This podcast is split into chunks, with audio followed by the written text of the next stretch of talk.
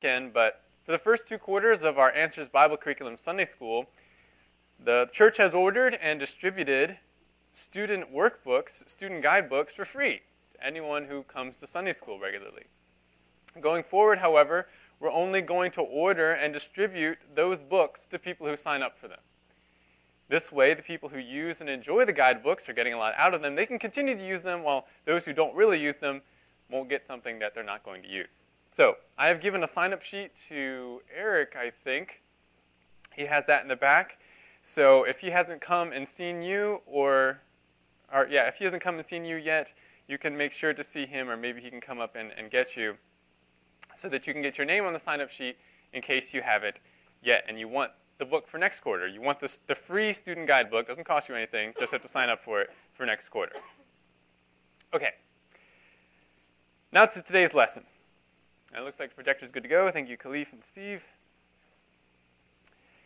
We've been studying the biblical account of the universe's creation for the last few weeks now.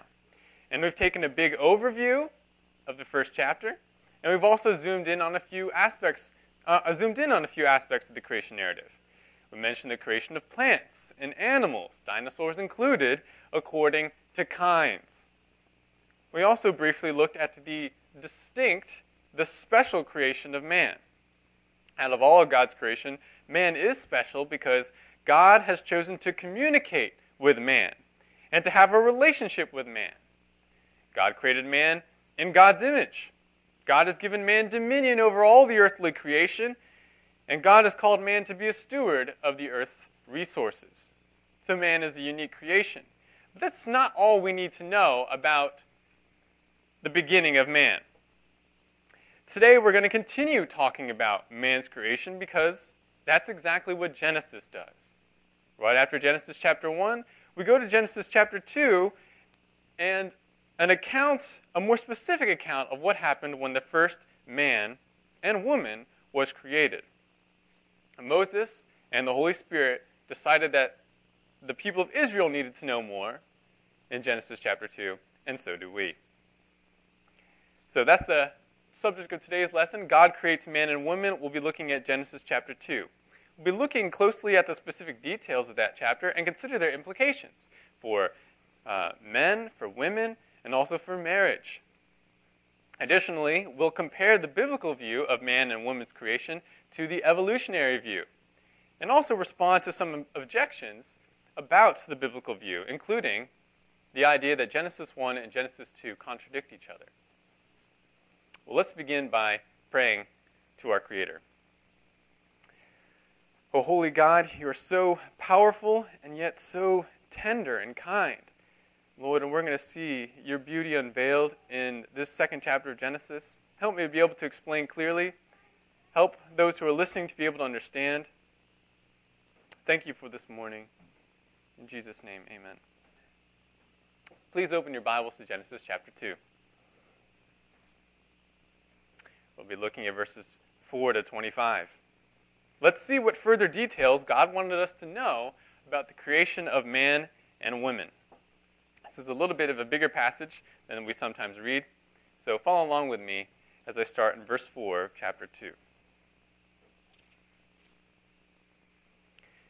This is the account of the heavens and the earth when they were created, in the day that the Lord God made earth and heaven.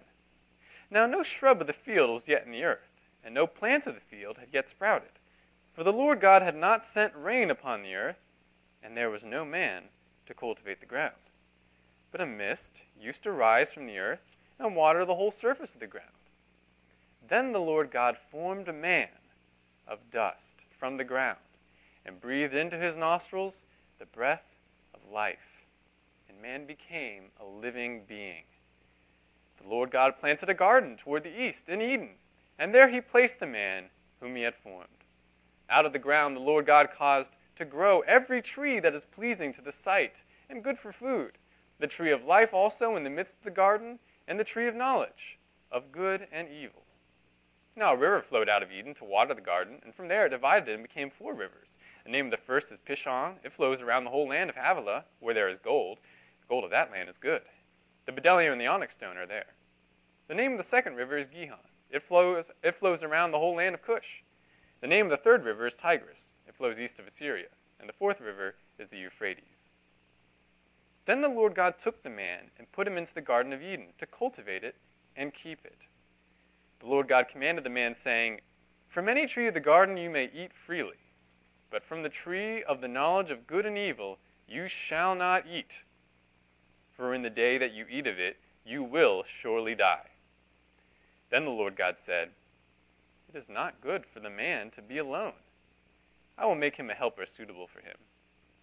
Out of the ground the Lord God formed every beast of the field and every bird of the sky, and brought them to the man to see what he would call them. And whatever the man called a living creature, that was its name.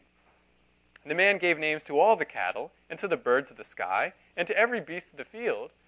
But for Adam there was not found a helper suitable for him. So the Lord God caused a deep sleep to fall upon the man, and he slept. Then he took one of his ribs and closed up the flesh at that place. The Lord God fashioned into a woman the rib which he had taken from the man, and brought her to the man.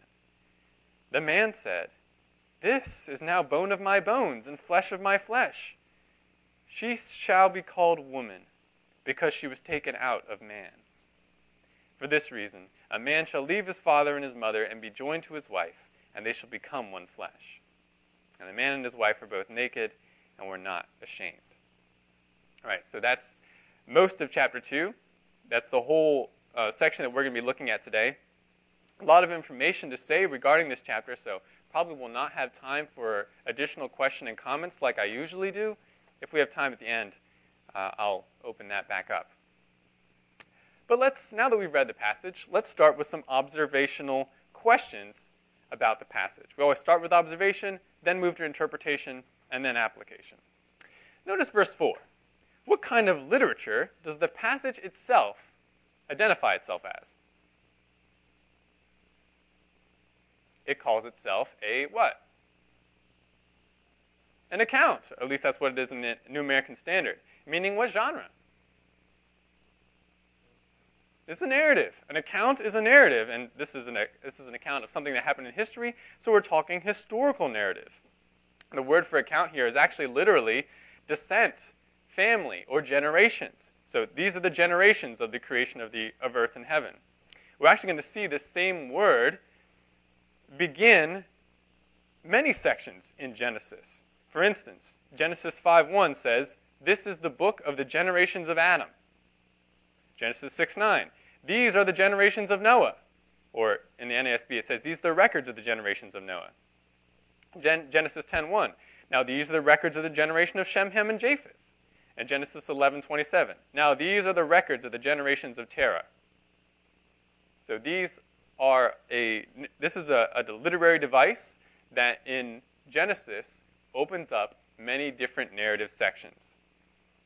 All these other sections are narrative. Genesis 2 also identifies itself as narrative, historical narrative, which means we should expect it to give us a straightforward understanding of sequential events. That's what narratives do. We see other clues about or clues regarding its narrative nature also in the passage. But when does the sequence of events in chapter 2 actually begin? Scan the first couple of verses, starting after verse 4. What's the first event that actually takes place, or takes place in the narrative?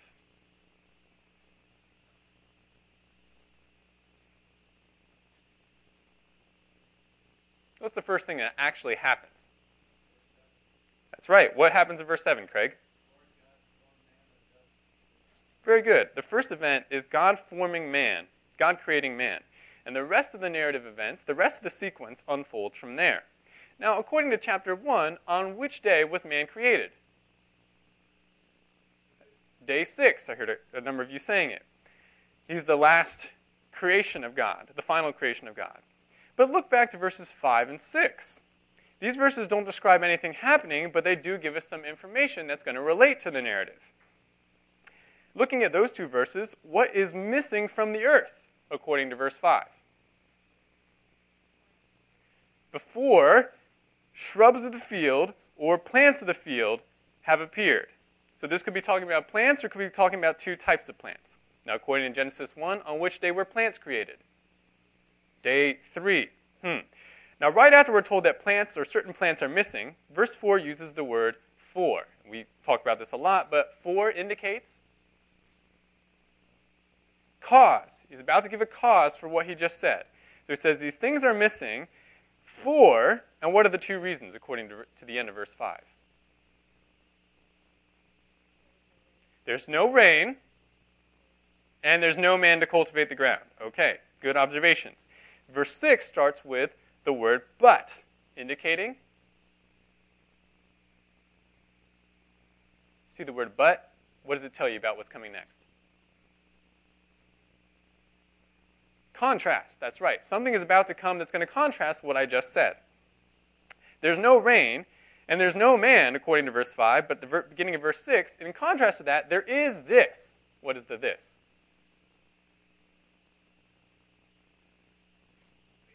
A mist, that's right. A mist rising up from the ground. The mist is said to water the whole face of the ground. So even though there's no rain, the plants of the earth certainly have a mechanism for gaining their necessary water. Right after that, verse 7 says, God created man. Okay. Now, verse 5 sounds like we're starting on day 3. Verse 7 sounds like we're starting on day 6. How should we reconcile these two? Well, for now, we're just observing. We'll come back to that question in the, in the interpretation step. But do note, the narrative actually starts in verse 7 with man's creation. That's when the sequence of events, the chronology, actually begins in the passage. Now, some more observations. How was the first man created? Two steps. He was formed from the dust, and God breathed the spirit of life, the breath of life, into his nostrils. That's right. So, verse 7, uh, in, in detail, but also briefly describing man is formed out of the dust of the ground, out of dirt, and God breathed life into his nostrils. About the Garden of Eden? How did it come to be, and what was in it?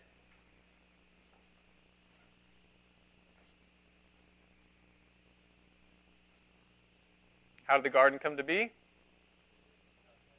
God planted it, God created it specially, and then what was in it? What did God put in it? He put man in it. What else?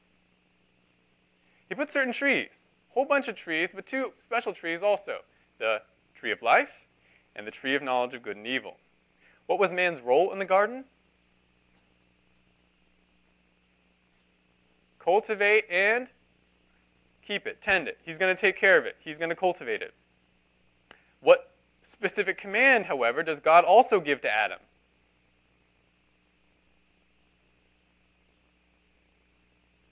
As soon as he puts him in the garden?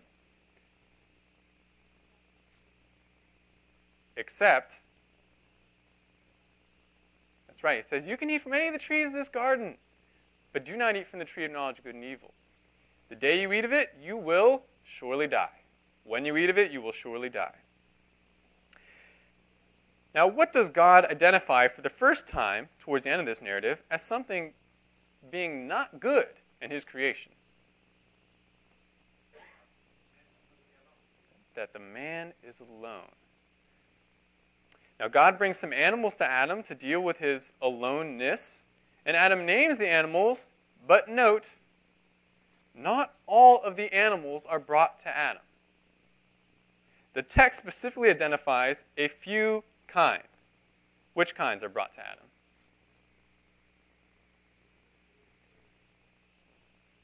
And the, um, the first description is that it's the beasts of the field and also the birds of the air or flying creatures. But the verse right after that also says uh, we can identify another kind of animal cattle or livestock. That's right. So those are the only animal types identified as being brought to Adam. But among these animals, Adam did not find a helper comparable to him. So then God created the first woman. Now, we talked about how the first man was created. How was the first woman created? God takes a rib from Adam. That's the first step. And then, that's right, God uses that rib and forms a woman out of it. It has to be supernatural because you, you obviously couldn't just get a whole person from a rib, but God fashions that rib into an entire woman. And once God has finished creating her, what does he do with her? That's right, he brings her to Adam. He brings her to Adam. And when God presents the woman to Adam, and I think this is really fascinating, how does Adam respond?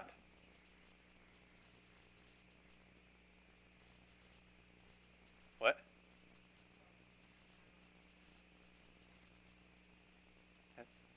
That's right. He responds by instantly saying, This is flesh of my flesh and bone of my bone. Now, I imagine our responses might be like, Whoa, who are you? or something like that. But no, that's not Adam's response. He says, I know you, or in a sense, I, I recognize something about you. Adam recognizes that this woman came from him. This is my flesh. This is my bone. You probably noticed that his rib was missing. You notice that she looks a lot like he does.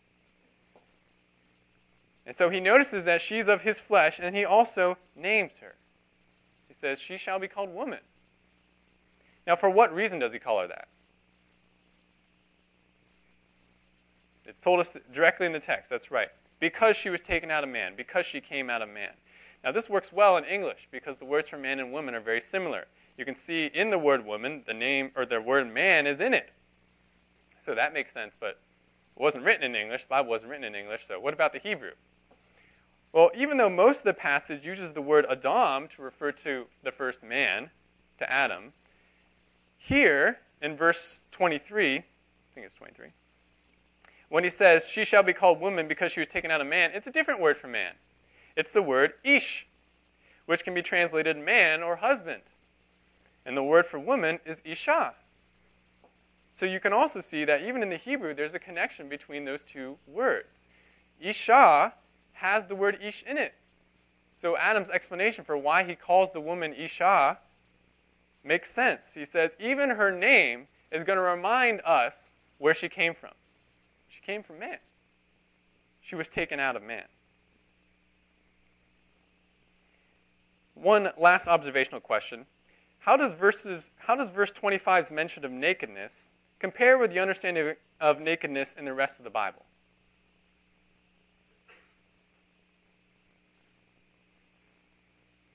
Yeah, Rob. That's exactly right. Thanks, Rob. Here in verse 25, though, we have no shame with this nakedness. It says they were naked and unashamed.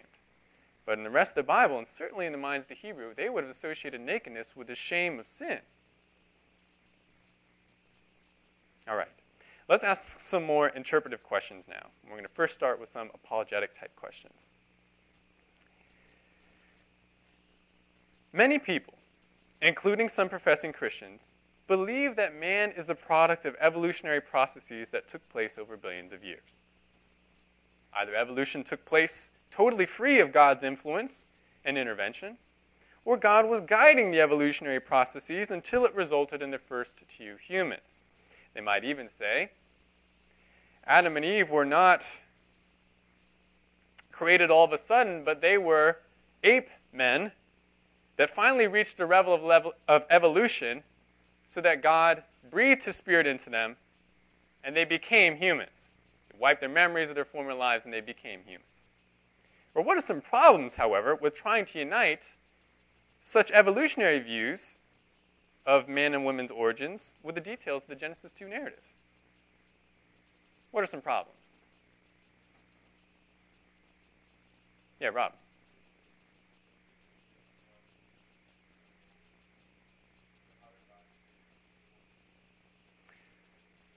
That's a good question. I'm not. I'm sure there are different. Hmm?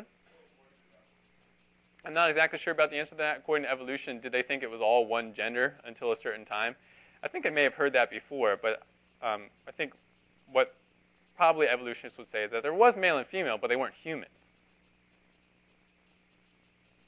Well, what are some problems with that idea according to this text?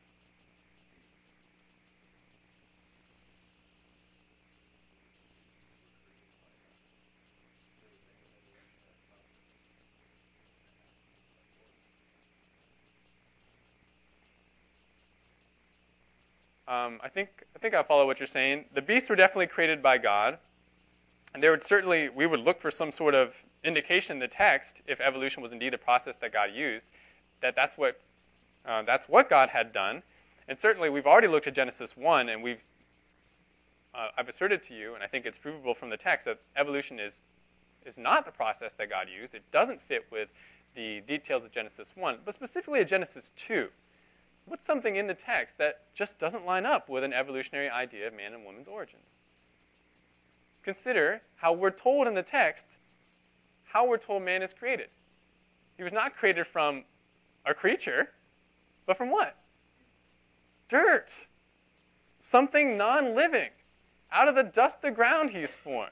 That's a pretty explicit detail. Moreover, how is a woman created, according to the text? From a rib. Now, that is from something that's living, but that's not a living creature. That's part of a creature, and it certainly wouldn't result in an entire woman. Furthermore, Eve is said to be created while Adam was sleeping. So that couldn't have been a very long time, or else Adam would have been sleeping for millennia. So we have a number of details in this text that directly contradict the assertions of evolutionary theory. But someone will say, well, those details are there, but this passage is just figurative. It's just a big analogy. The original audience would have understood that these, these details are not to be taken literally. Well, there's a big problem with that statement, too. Because of what the New Testament says regarding the creation of man and women. And we're going to look at a few of those passages together. These passages take Genesis 2 as straightforward fact. You don't have to turn to these passages, but they're there on the slide if you would like to. I'll read each passage to you. These passages are, don't have man and woman's creation as the main subject, but they mention it. And so I want you to pick up and tell me what is it that they say about man and woman's creation, these New Testament passages.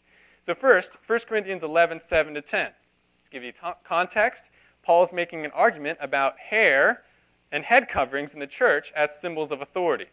Here's what verses 7 to 10 in 1 Corinthians 11 say. For a man ought not to have his head covered, since he is the image and glory of God. But the woman is the glory of man. For man does not originate from woman, but woman from man. For indeed, man was not created for the woman's sake, but woman for the man's sake. Therefore, the woman ought to have a symbol of authority on her head, because of the angels. Setting aside Paul's main argument, what does Paul assert about man and woman's creation?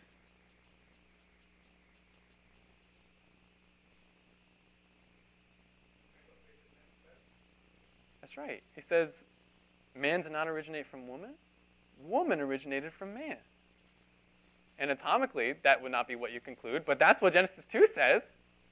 That's based on the explicit details of the text. And moreover, it says woman was not created, or man was not created for woman, but woman for man. And that's exactly what Genesis 2 says. God says he was going to make a helper for Adam. Listen further to what Paul says later in the same book, 1 Corinthians 15, 47 to 49. In this context, Paul is talking about the resurrection and the difference between the first Adam and the second Adam, that is, Jesus Christ. Here's verse 47. The first man is from the earth, earthy. The second man is from heaven.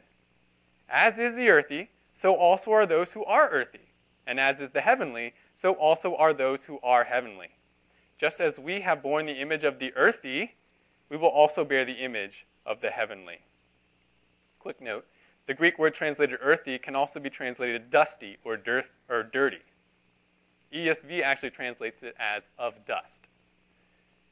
So, sidestepping the main discussion about the resurrection, what does Paul assert about Adam? That he was made from the ground. He literally came from the ground. He was made from the dust.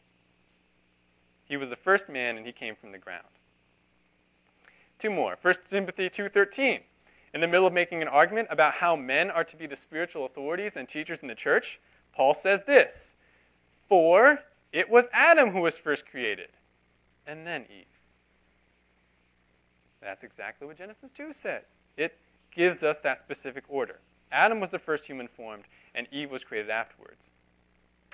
You know the verse that I've mentioned in a previous class, the verses from Mark 10 1 to 9. This is where Jesus is asked about divorce. And they say, hey, is that lawful? And what does Jesus do? He goes back to Genesis 1 and 2, and he says, From the beginning of creation, God created male and female. Therefore, a man will leave his father and mother and be joined to his wife. What God has joined together, let not man separate. He treated Genesis 2 also, and all its details, as straightforward fact. So, Paul, the other writers of the New Testament, and Jesus himself show us that Genesis 2, Genesis 2 and its details should be taken literally and straightforwardly. And therefore, the, the New Testament and Genesis 2 show us that we should not try to fit the Bible with evolutionary theory, with evolutionary ideas. We ought to reject all efforts to unite evolutionary ideas with the Genesis 2 account. Quickly, Rob.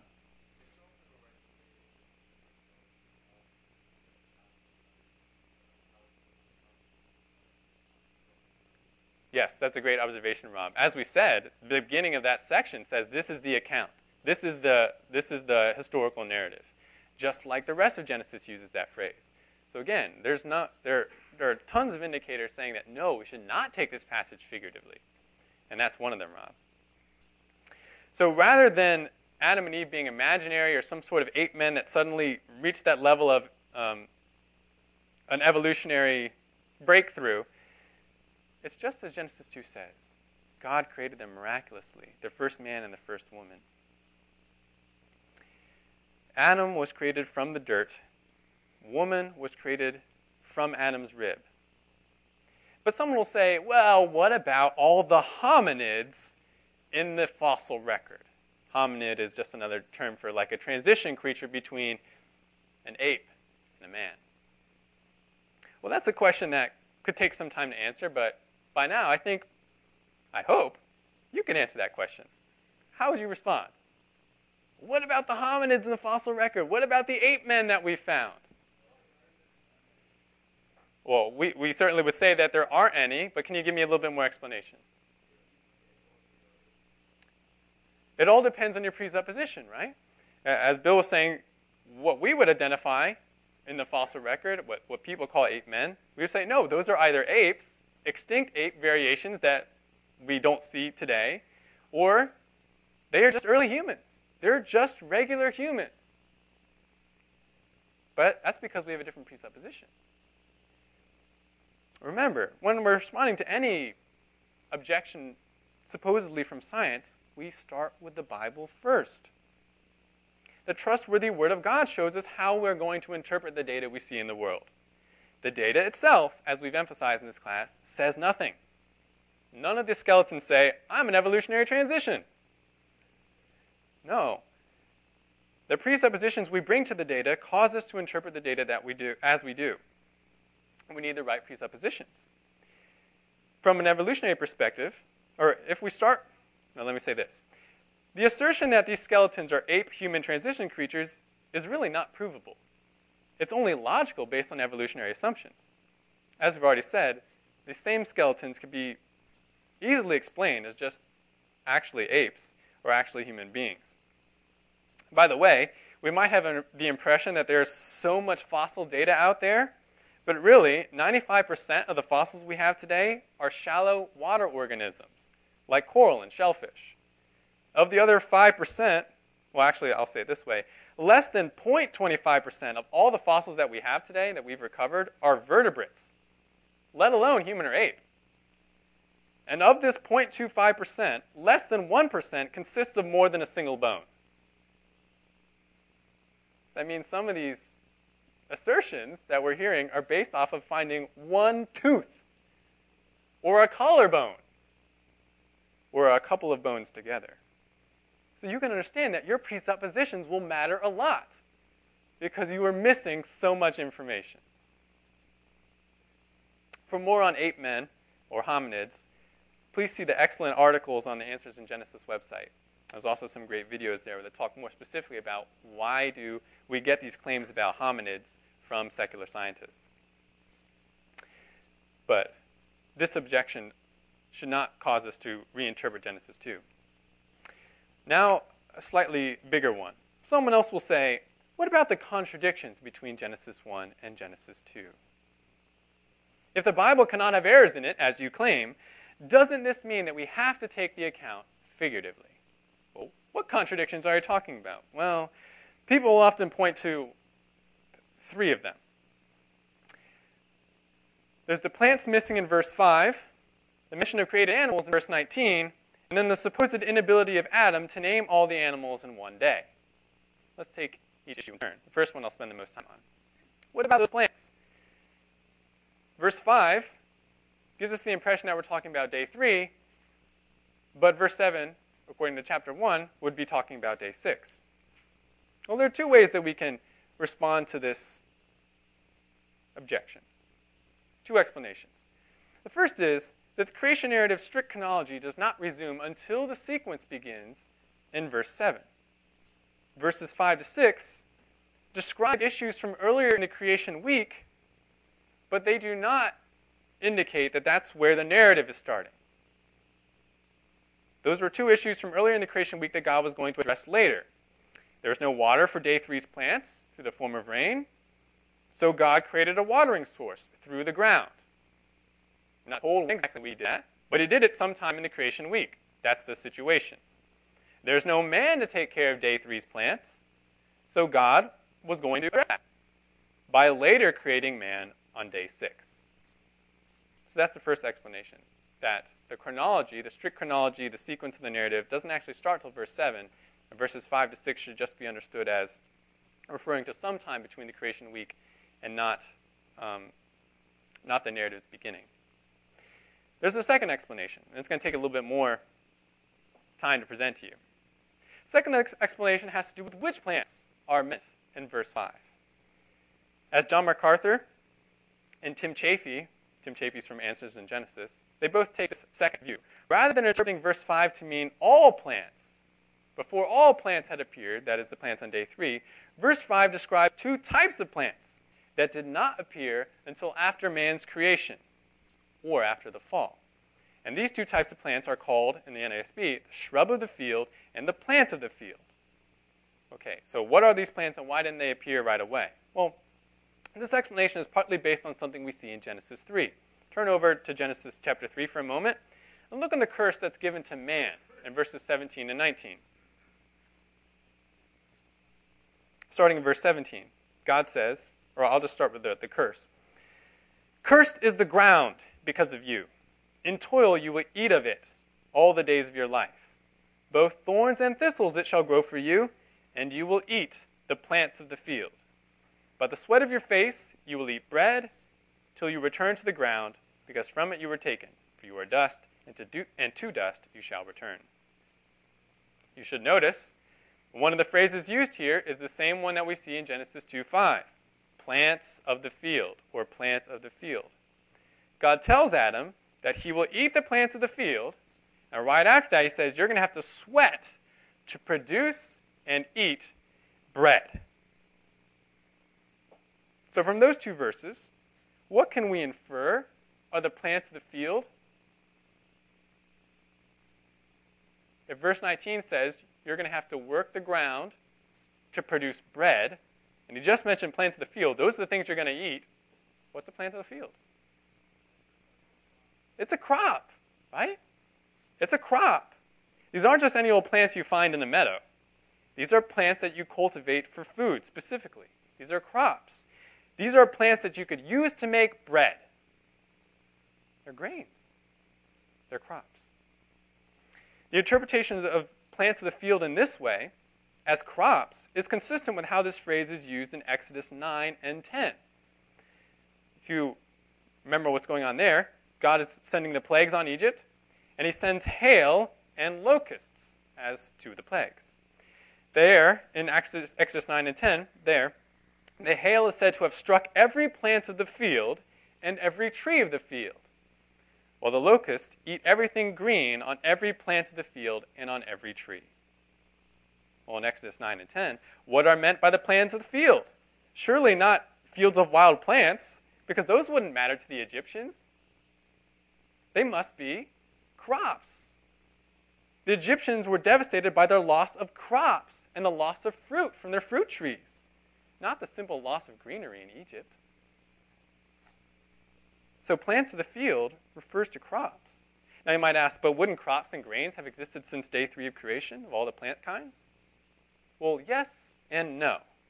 Now I didn't know this before, but grains, like wheat, rice, and corn, are actually a type of grass. They're part of the Poaceae family. So while grass would have existed since day three, variations of grass suitable for ordered cultivation and consumption would not necessarily have appeared at the beginning of plant creation. Man would need to identify which plants of the grasses would work as crops, breed them, and then work the ground so that he could plant their seed, cultivate the seed, and later harvest the whole field of plants. None of this could happen without the creation of man. So then Genesis 2:5's logic in connection with Genesis 2:7 becomes more apparent. There were not yet plants of the field because man didn't exist yet, nor was he farming. So that's one part of the explanation. That par- er, yeah. But what about the other part? What about the shrubberies, the shrubs? We'll look back at Genesis 3 17 18. Alongside the plants of the field, in those verses, God says the ground will now produce thorns and thistles. Now the word shrub or bush is not used in Genesis 3:18, but the verse would parallel Genesis 2:5. In 2:5, Moses mentions two types of plants that were not existent before man was created and or fell. And then in Genesis 3:18, Moses explains how two kinds of plants became prominent. Certainly the Hebrew word for shrub or bush can describe a thorn bush or weed. Moreover, the book of Job in chapter 30 uses the same word from Genesis 2:5 in a context of desert bushes, broom shrubs, which is a weed, and nettles, which is a plant with a kind of thorn. Thorn bushes and weeds are undesirable plants. And the Hebrew audience would have recognized that. Therefore, they would have seen the connection between Genesis 2:5 and Genesis 3:18. Genesis 2:5 says, "This was the state of the world before you had this one kind of plant, the shrub, your weeds and thorn bushes." Genesis 3:18, those types of plants um, are now in the world because of the fall, because of sin. But what about the rain? I mean, we saw in verse 5 that the reason presented to us is that there were no, no shrubs is because there was no rain. No, no shrubs, no plants of the field, there was no rain and no man. What's the connection? Well, think about it. What exactly is a weed? How would you define a weed? That's a good word, Amy. Invasive. What does that mean?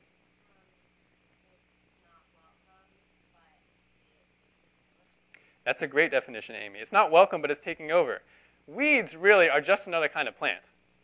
I was always under the impression that the weed was not really a plant or it was like separate from other plants, but it's just a plant. It's just an unwelcome plant because it reproduces so aggressively or because it brings some undesirable things with it. Let's see. Yeah, what they have with them or what they bring with them or what they do to other plants. And as many of you probably know, weeds don't need much to flourish. Just look at a dandelion. You give it a little bit of water and a crack in concrete, and voila, you get a dandelion. What does it have to do with rain? Well, rain is an intermittent watering source. There are some places in the world where rain is pretty regular, but rain is not always predictable.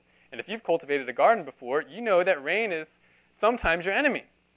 Sometimes your garden plants don't get enough watering, or sometimes they get too much watering due to the rain.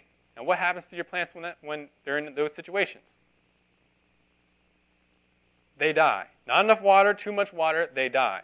But even if all your garden plants die due to lack or too much of regular water, guess what's still going to grow? Weeds. The plants you don't want. These plants that we call weeds don't need great conditions to grow. And when they grow, they grow quickly. Rain, therefore, is a perfect kind of watering source for them. With intermittent watering due to rain, other plants may struggle to survive, but weeds will flourish. And as the other plants die off, the weeds will then take up the space that's left by the less hardy plants.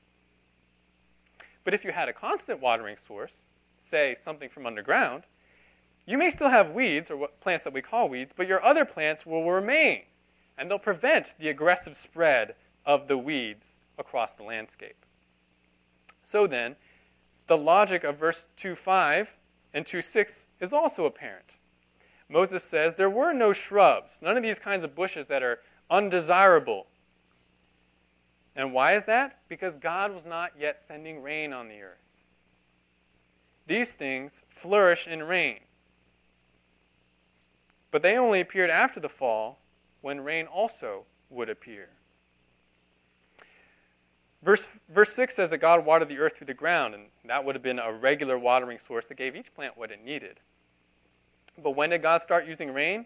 Probably right after the fall, though it could be as late as the flood. Rain, like other kinds of weather, weather is a blessing and a curse. Sometimes it's what you need, and sometimes it's too much, or sometimes it's not enough. A much better watering source would be one that is totally consistent and regular. That would be part of God's very good creation, a constant watering source. And that's what verse 6 tells us about. So, again, this explanation, to summarize it, is that verse 5 and 6 are not about all plants, they're about two kinds of plants. And it's Moses emphasizing to his audience a difference between the world, or a difference in the world before man was created and before he fell, and when man was created and after he fell. The parallel between Genesis 2:5 and Genesis 3:18. For more on that explanation, you, I can point you to John MacArthur's sermon or the article from Answers in Genesis. I lean towards the second explanation, but either way, there's no need for us to take Genesis 2 as a figurative account based off of Genesis 2.5. There are plausible explanations about what to do with those plants that were missing on, or in Genesis 2.5. That was my longest answer to objections. What about the two other ones? Well, actually, these questions appear in your workbook. If you have your workbooks with you and you haven't yet opened to it, look at the bottom of page 39, or rather, the top and bottom of page 39. Because the second objection is about animals. Doesn't Genesis 2:19 says that God created the animals after Adam? Doesn't that conflict with what Genesis 1 says? Genesis 1 indicates that man was created after all the other animals. Well, in your workbook, we get a little hint about how we can answer that question. How can we respond?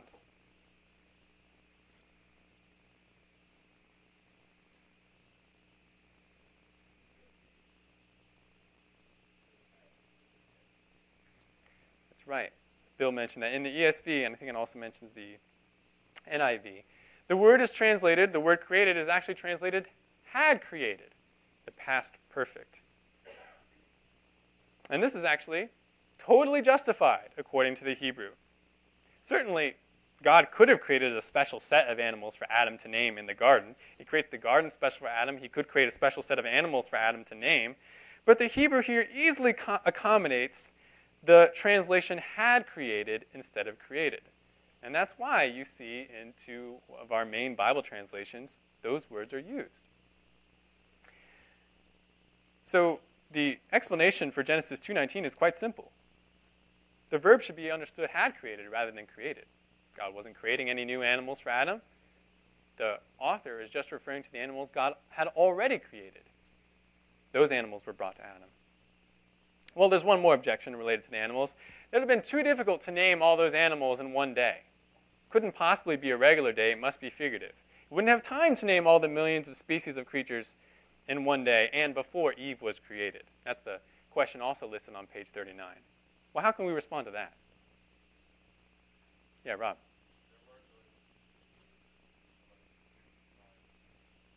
Right, that's part of the answer. Um, thanks for mentioning that, Rob.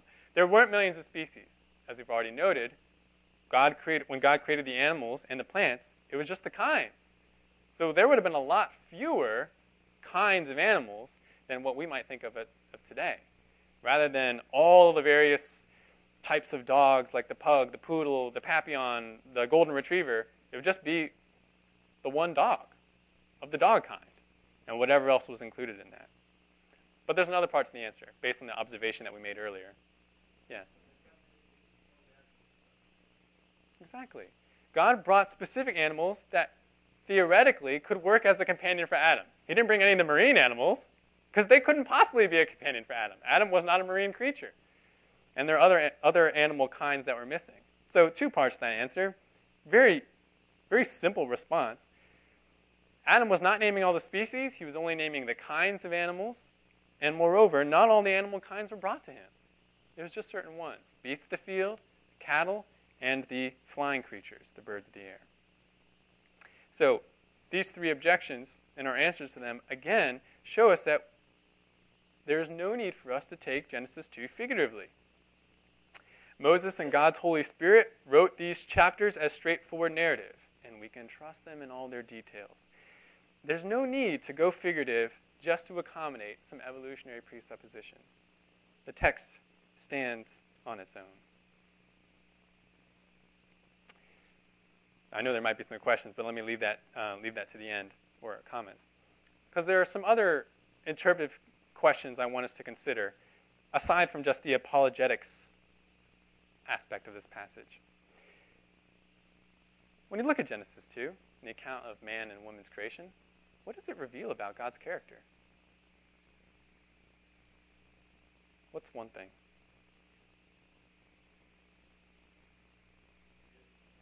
He's good. And why do you say that, Brian?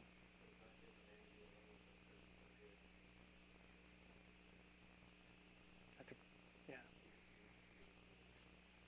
Yeah, that's exactly right. Thank you for mentioning that, Brian. We see God's love. We see God's goodness. We see God's care. Because the text says God saw Adam and said, It's not good for him to be alone. And then God does something about that. God is concerned about what's good for Adam. And he uh, works to do good to Adam. It's a beautiful example of the tender kindness of God. And certainly would be encouraging for the Israelites as they're about to go into a very difficult situation, a situation where they're going to have to trust God as they go into the promised land, as they fight uh, against the people who are already living in the land. They can know that a God, their God, is so kind and good. Because look what he did for the first man. What else do we see about God?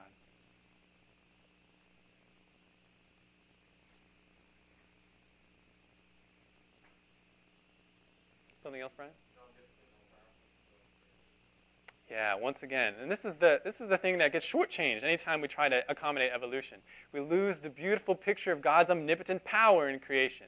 Just in Genesis 1, commands things into existence. And he's doing the same thing in Genesis 2, but he does it in, in, in more specific steps. He makes man out of dust, and he makes a woman out of the rib. He can do that. God has that kind of power. Again, that would be so encouraging to the Israelites. My God is not only kind, but he has such power that he can just command things to be, and they are. And along with that is the idea that God's so exalted. Man is made out of dust. But God is so far above that. He is spirit. And in fact, He's the only thing that gives our dust value. He gives us the spirit of life. We don't have anything valuable apart from what God has given to us. We have His image and we have the spirit of life that He's given us. We don't have anything to produce, to give to Him. God is so much greater than we are. We also see, or Stephen, real quick.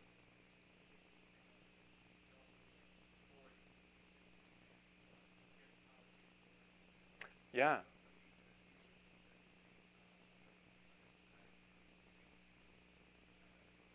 Yeah, that's a really good observation, Stephen. Not just about God, but about man. That God gives authority to man. God has the authority to give authority to whomever he wishes, and he chose to give it to man.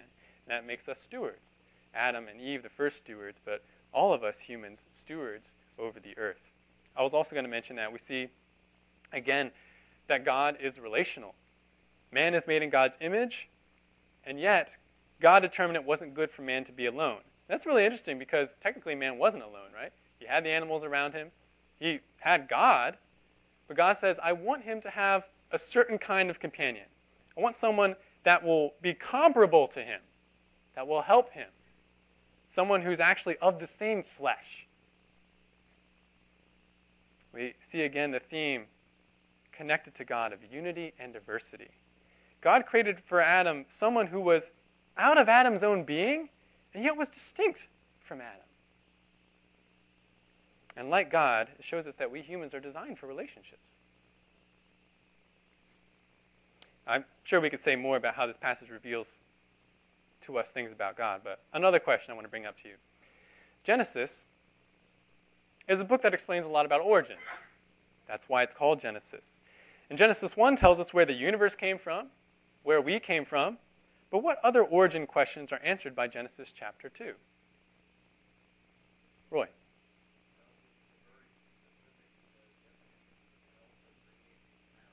That's right, marriage. We see the origin of marriage, and that's going to be something I'll talk about more in just a second. Do we see the origin of anything else? Also mentioned in chapter 1, but certainly given more detail here, the origin of male and female. Right? Certainly that'd be a question that, they, that the ancients will be asking. Why is there male and female? Well, we get the explanation. And this is really relevant for our culture, isn't it? God didn't create humans with one gender, which then evolved into different senses of gender. And it can continue evolving. We have bisexual, we have homosexual, we have um, polygamous relationships, all those types of things. Well, actually, polygamy is part of the marriage question, but in terms of gender, it's very clear from the beginning that God made two genders. They were distinct and yet complementary to one another. A female human was going to be the perfect complement and help to a male human. There weren't any other options. God explains the origin of gender, but also the origin of marriage. The word marriage is not, not actually mentioned anywhere in the chapter, but you may notice, I didn't talk about it yet, verse 24 breaks the narrative to tell us this. For this reason, a man shall leave his father and his mother and be joined to his wife, and they shall become one flesh. This verse again uses the two terms ish and isha, talking about husband and wife or marriage. And there's really something profound about this statement because of the way it starts in verse 24. It says, For this reason. What reason?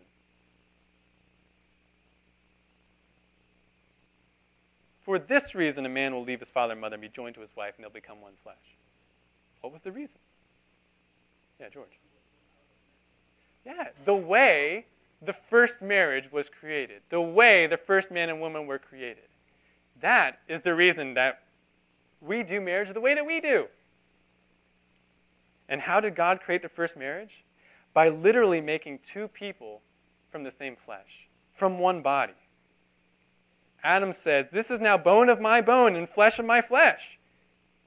Adam wasn't just being poetic, he was literally describing his relationship to woman, his wife. This is my same flesh. It shares my same bone. Literally. This one bodiness literally shared by Adam and Eve in their creation, becomes the pattern for all marriages. Verse 24 says a husband and wife become one flesh, just like Adam and Eve were one flesh. But this does not simply refer to sexual intercourse. Adam and Eve were more than that. For Adam, to care for Eve, to love Eve, was to care for himself. And to care for himself was to care for Eve. Because after all, they were the same body. Literally, they were the same flesh.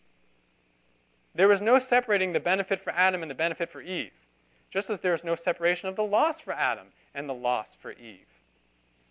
They were joined in a very special way, joined even in spirit. And isn't this exactly what Ephesians 5 says when commenting on marriage? Ephesians 5 28 to 31.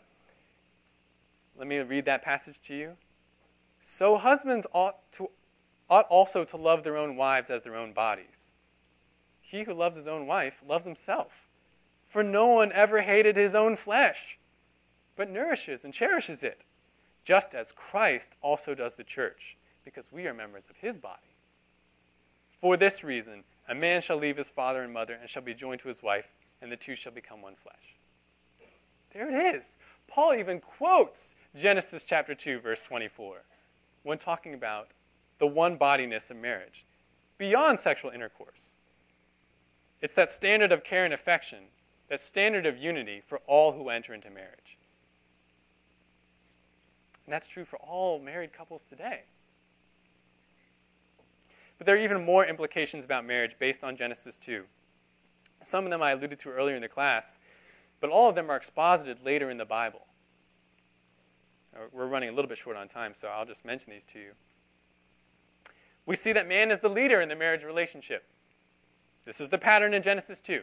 Adam was created first. Eve came from Adam. When she was created, she was brought to Adam, and Adam names her. All of these point to Adam's headship in the marriage relationship. Men and women are equal. After all, Adam and Eve literally shared the same body, same flesh and bone. But God has given the leadership role to, in marriage to the man. This also has implications for the church. As you remember the passages I read earlier, Paul makes clear on the basis of Genesis 2 and 3 that it is the man who is the spiritual leader and the teacher in the church. We'll talk more about that in a later class. The pattern of Genesis 2 defines marriage. Marriage is always between one man and one woman for life. And isn't this consistent with the one flesh analogy? God created Adam and Eve as a married couple, presented Eve to Adam as his bone and flesh. If God joins your body together with another person's body in marriage, like he did Adam and Eve, how could you possibly separate? How could you possibly separate apart from death? No body can separate from itself. If it does, what happens?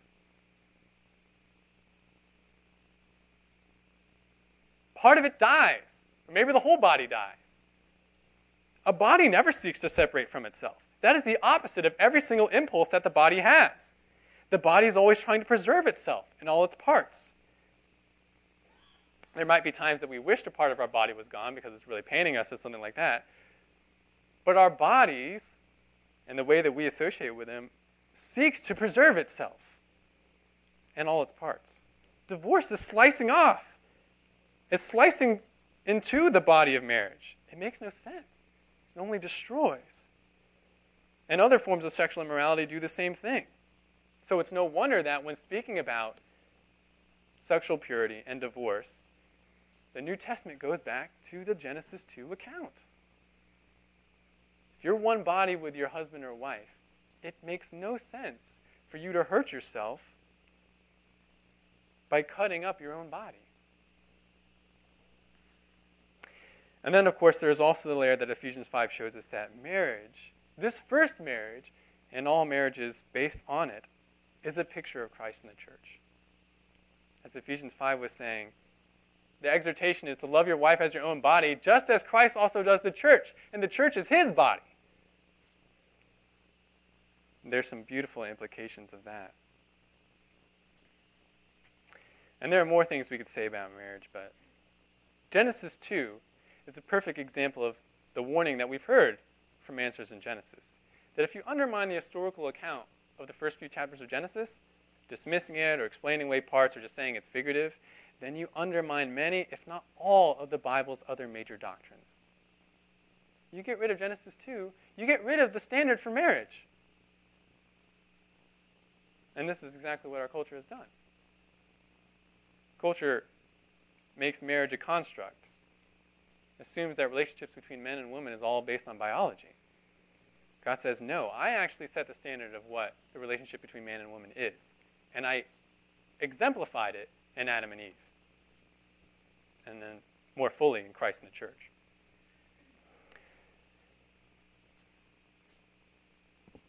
So, to summarize what we've discussed today, the account of man and woman's creation in Genesis 2 does not fit with evolutionary theories of human origins. But the account does have profound implications for men, women, and marriage today. All marriage and one flesh relationships, signified by se- sexual union, must follow the pattern set by the first man and first woman. Anything else beyond that just brings injury and eventually the angry judgment of God because he hates those who pollute the picture of marriage. That is, a picture of Christ in the church. Before we close today, I want to mention one of the application questions in your workbook.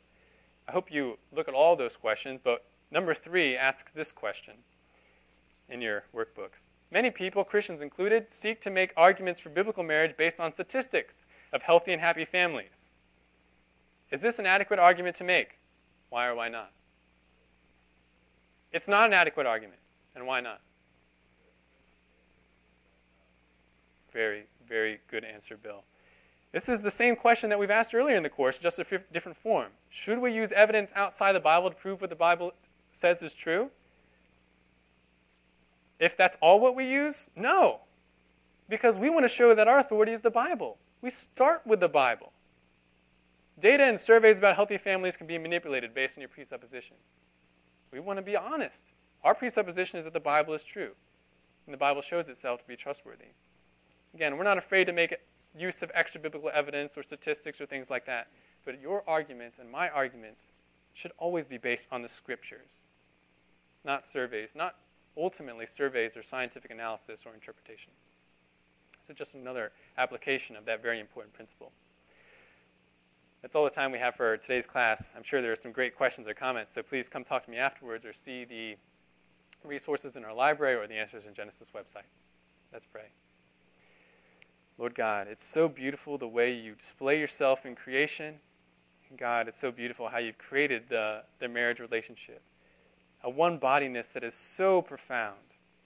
And yet, all of that was just to point to Jesus in the church. Lord, thank you for making us part of your body and for caring for us as your own body. Lord, I pray that you would enable us to imitate you for the joy that is in it. Bless the rest of this worship service today. In Jesus' name, amen.